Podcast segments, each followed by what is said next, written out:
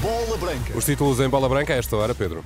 Croácia, Polónia e Escócia no caminho de Portugal na Liga das Nações. Vilas Boas a presença, apresenta Pereira da Costa como diretor financeiro do Porto e Benfica procura marcar encontro com o Sporting nas meias finais da taça. A bola branca no T3 com Pedro Castro Alves. Boa tarde, Pedro. Boa tarde. Croácia, Polónia e Escócia são os adversários de Portugal na Liga A da Liga das Nações. O sorteio terminou há minutos e ditou que a Seleção Nacional, que partiu no pote 2, está inserida no grupo 1 da competição. Os jogos da fase de grupos começam a 5 de setembro e terminam no mês de novembro. A fase final joga-se em junho do próximo ano. Portugal tentará reconquistar uma prova que venceu em 2019. Há minutos, o selecionador nacional Roberto Martínez já reagiu ao sorteio. Não há sorteios simpáticos. É importante que nós uh, queremos crescer. Uh, a nossa fase de apuramento foi impecável, mas agora uh, precisamos continuar. E o formato do torneio, eu gosto muito do novo formato. Agora temos um, um torneio que disputa-se durante cinco estágios. É um período muito longo e implica muitas vezes mudanças no balneário, momentos de forma dos jogadores. Acho que é muito importante para nós, para o futebol português, como que podemos estar na, no novo formato. Declarações do selecionador nacional Roberto Martínez ao Canal 11 em reação e análise ao Grupo de Portugal na Liga das Nações, onde encontra Croácia, Polónia e Escócia. José Pedro Pereira da Costa é a escolha de André Vilas Boas para CFO do Futebol Clube do Porto. O antigo diretor financeiro da NOS e ex-administrador não executivo da Sport TV é apresentado a esta hora como escolhido de Vilas Boas para liderar as contas do Clube Azul e Branco, caso o antigo treinador seja eleito presidente. A escolha de Pereira da Costa para uma pasta fundamental da gestão das finanças dos Dragões acontece pela experiência no aspecto central do futuro imediato do clube, a centralização dos direitos de televisão. A apresentação decorre nesta altura na sede campanha da candidatura. Hoje estamos aqui reunidos para a apresentação de um dos pilares fundamentais da nossa candidatura. Tal como disse na minha apresentação e nas linhas mestras do nosso programa, quero voltar a repetir. O caminho para a viabilidade financeira do Futebol Clube do Porto passa obrigatoriamente pela implementação do modelo operacional e de gestão mais rigoroso. Passa também pela disciplina financeira e orçamental assente numa administração executiva e não executiva que integra profissionais credíveis, com comprovada experiência e reconhecidos pelo mercado pela sua competência, mérito e sucesso nos vários setores da atividade. Urge um Futebol Clube do Porto orientado para o futuro urge dinâmica, vontade, juventude, excelência, frescura, novas ideias e uma rápida desconstrução de velhos hábitos e favores que atualmente imperam. É por isso que hoje quero apresentar-vos a pessoa que identificamos como fulcral para liderar este projeto de transformação do clube, onde a área financeira é de primordial importância. Tem um currículo vasto e extenso de resultados, credibilidade e experiência em vários setores da atividade e colocou o Futebol Clube Porto acima dos seus interesses pessoais e profissionais para se disponibilizar para esta missão.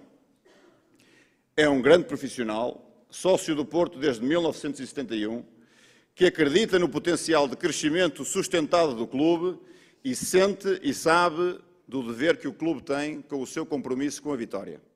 O essencial da apresentação, aqui ouvimos André Vilas Boas a apresentar José Pedro Pereira da Costa como nome forte da candidatura para CFO do Futebol Clube do Porto. Ainda na atualidade dos Dragões, depois do adiamento do jogo da Taça nos Açores, o Futebol Clube do Porto voltou ao Olival esta quinta-feira para ensaiar o jogo de segunda-feira em Aroca. Sérgio Conceição não contou com Taremi e Zaidu. O iraniano foi eliminado da Taça Asiática, mas ainda não se apresentou no Olival, enquanto o lateral esquerdo vai disputar a final da CAN pela Nigéria no próximo domingo. Ausente, mas por lesão, continua o espanhol Ivan Marcano apenas em tratamento. O Benfica tenta esta noite marcar encontro com o Sporting nas meias finais da Taça de Portugal. As águias visitam o Vizela a partir das 8h45. A equipa de Roger Schmidt parte como favorita, mas para o comentador da Renascença Miguel Santos, tem trabalho a fazer para garantir o derby lisboeta nas meias. O Benfica está num bom momento, está a praticar eh, bom futebol. Roger Schmidt deu-se até ao luxo de poder rodar um pouco a equipa contra o Gil Vicente e a equipa manteve a performance e, portanto, estamos a, estou à espera de um Benfica forte perante um Vizela assim que se reforçou bem neste mercado de janeiro, especialmente o setor médio, o setor avançado, que não tem nada a perder, mas como favorito, sem dúvida, o, o Sport Lisboa Benfica. Miguel Santos, comentador Bola Branca, que fará análise do Vizela Benfica durante o relato, numa emissão especial no site da Renascença. Duas horas antes do início do encontro em Vizela, daqui a cerca de meia hora, Vitória e Gil Vicente discutem um lugar na outra meia-final da Taça de Portugal. Os dois encontros têm relato e acompanhamento ao minuto na página da Bola Branca em rr.pt, numa emissão especial com início às seis e meia da tarde. Da Taça de Portugal para o campeonato, o Sporting já prepara a recepção de domingo ao Sporting de Braga. Os jogadores mais utilizados utilizados na partida da taça fizeram hoje apenas treino de recuperação, enquanto os restantes trabalharam normalmente no relevado da academia. O plantel de Ruben Amorim volta a treinar esta sexta-feira de manhã. Pedro Proença passa a membro do Comitê Executivo da UEFA. A Conferência Europeia de Futebol retificou a designação do presidente da Liga como membro do órgão executivo em representação da European Leagues, também liderada pelo ex-árbitro. Proença assume assim uma posição onde pretende defender o futebol nacional e europeu no contexto global é entrar nos dossiers, é um posicionamento importante e tentaremos, obviamente, defender aquilo que são eh, os interesses que eu direi transversais do futebol eh, europeu. Pedro Proença, novo membro do Comitê Executivo da UEFA, em declarações à Liga Portugal. Na Grécia é oficial, Carlos Carvalhal já não é treinador do Olympiacos. O clube do Pireu oficializou rescisão com o treinador português, com uma mensagem de boa sorte, tanto a nível pessoal como profissional. O técnico segue, segundo o jornal grego Sport 24, é o espanhol José Luís Mendilibar, que venceu a Liga Europa com o Sevilha na época passada. No mercado, Bruno Wilson é reforço dos San José Earthquakes, equipa da Liga Profissional Norte-Americana. O defesa de 27 anos, rescindiu o contrato com o Vizela, tendo assinado um contrato válido por duas temporadas, com mais uma de opção com a equipa californiana. No futebol internacional, a esta hora, frente a frente entre Cristiano Ronaldo e Jorge Jesus, o Al Nassr do capitão da seleção Otávio e Luís Castro, os dois titulares, o último treinador, defronta o Al Hilal de Jorge Jesus e de Rubem Neves, com 13 minutos de jogo para já 0 a 0 entre Al Hilal e Al Nassr. A fechar, Fernando Mendes é o convidado desta semana do podcast Jogo de Palavra de Rui Miguel Tovar o antigo internacional português, formado no Sporting e campeão no Benfica no Porto, recorda os tempos na Academia dos Leões. Eu saía da escola às três e um quarto, vinha a correr da escola para apanhar o barco às três e meia. Depois tinhas um barco mais tarde, quatro e meia, cinco horas. Já não dava para, para chegar a tempo. Já não dava, e agora os barcos são 20 minutos.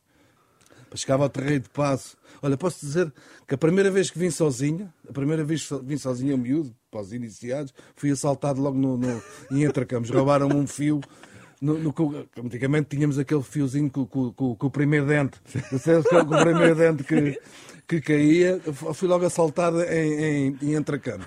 Fernando Mendes, o convidado esta semana do podcast Jogo de Palavra, já disponível nas plataformas habituais. É tudo. Boa tarde.